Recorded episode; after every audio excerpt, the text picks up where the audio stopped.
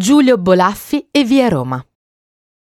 Esperto di fama mondiale, in particolare nella conoscenza dei francobolli degli stati sardi e pioniere del collezionismo della posta aerea, indiscusso patron del collezionismo italiano dei francobolli, contribuì a fare inserire la filatelia classica tra i valori dell'antiquariato.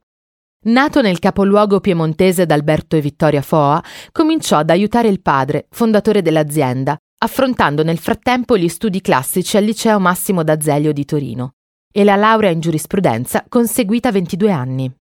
Alla fine della guerra, tornato a casa, motivato anche dal desiderio di dar lavoro ai suoi ex compagni di Resistenza, Bolaffi avviò un'attività editoriale pubblicando il primo settimanale di informazione del dopoguerra, La settimana nel mondo. Nel millenovecentoquarantasei Bolaffi aveva riavviato a Torino l'attività filatelica con l'apertura di un negozio, gli uffici sotto i portici di via Roma. Da allora l'azienda continuò a crescere e una quindicina d'anni più tardi inaugurò un'altra filiale a Torino e poi quelle di Milano e Roma.